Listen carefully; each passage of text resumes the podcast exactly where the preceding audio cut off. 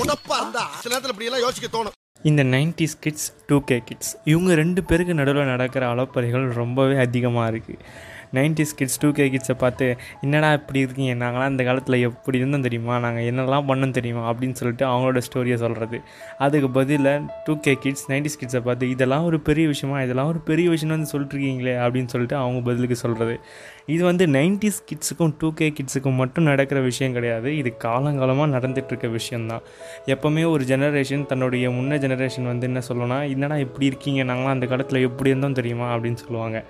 Example நம்ம தாத்தா பாட்டிங்களே எடுத்துக்கிங்கன்னா வச்சுக்கலாம் அந்த காலத்தில் நாங்களாம் எப்படி இருந்தோம் தெரியுமா? அப்படின்னு சொல்லிட்டு அவங்க ஒரு ஸ்டோரி ஆரம்பிச்சிருவாங்க. ஸோ இது காலகாலமாக நடந்துக்கிட்டு ஒரு விஷயந்தான் ஏன் நம்ம ஸ்கூல் படிக்கும்போது எப்படா இந்த ஸ்கூல் முடிக்கும் அப்படின்னு நினைப்போம்? ஸ்கூல் முடிஞ்சு காலேஜ் போனால் ச்சே ஸ்கூல் லைஃப்லாம் எப்படி இருந்தது? செம்ம இல்லை அது வேறு லெவலில் அப்படின்னு சொல்லிட்டு நம்மளும் நினைப்போம். இதே தான் நம்ம காலேஜ் முடித்தோடனே காலேஜை பற்றியும் நினைப்போம். இதுக்கு காரணம் என்னென்னா இப்போ நம்ம இருக்கிற நிலமை சரியில்லை.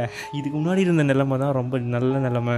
எல்லோரும் அப்போ தான் ரொம்ப சந்தோஷமாக இருந்தோம் அப்படின்னு சொல்லிட்டு இயற்கையாகவே நம்ம வந்து ஒரு பாஸ்ட்டை பற்றி ஒரு நல்ல ஒரு அபிப்பிராயமாக வந்துடும் அதுக்கு பேர் தான் வந்து ரொமன்டைசிங் த பாஸ்ட் அதாவது கடந்த காலத்தை நேசிக்கிறது.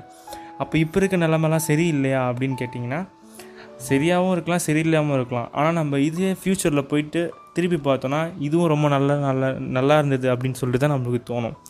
இது வந்து காரணம் என்னென்னா நம்ம வந்து ப்ரெசண்ட்டை வந்து நேசிக்கிறது இல்லை கடந்த காலத்தை திரும்பி பார்த்து அதோட இனிமையான நினைவுகளை மட்டும் ஞாபகம் வச்சுக்கிட்டு பாஸ்ட் ரொம்ப சந்தோஷமாக இருந்தது இப்போ நம்ம நல்லாவே இல்லை அப்படின்னு சொல்லிட்டு நினச்சிக்கிட்டு இருக்கோம். ஆக்சுவலாக ப்ரெசண்ட்டும் ஒரு நல்ல நிலமை தான். அதை நம்ம நேசித்து வாழ ஆரம்பித்தா அதுவும் நல்லாவே இருக்கும். இது ஏன் நான் இப்போ சொல்கிறேன் அப்படின்னா இந்த ஸ்டேட்டஸில் வந்து பாஸ்ட் லைஃப் பற்றி நிறைய பேர் போட்டுகிட்டே இருப்பாங்க. பாஸ்ட் லைஃப்பில் அப்படி செம்ம இப்போ இப்படி இருக்குது அப்படின்னு சொல்லிட்டு.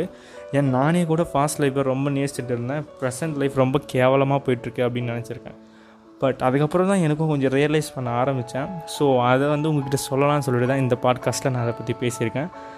ஓகே அடுத்த பாட்காஸ்ட்டில் சந்திக்கிறேன். பாய்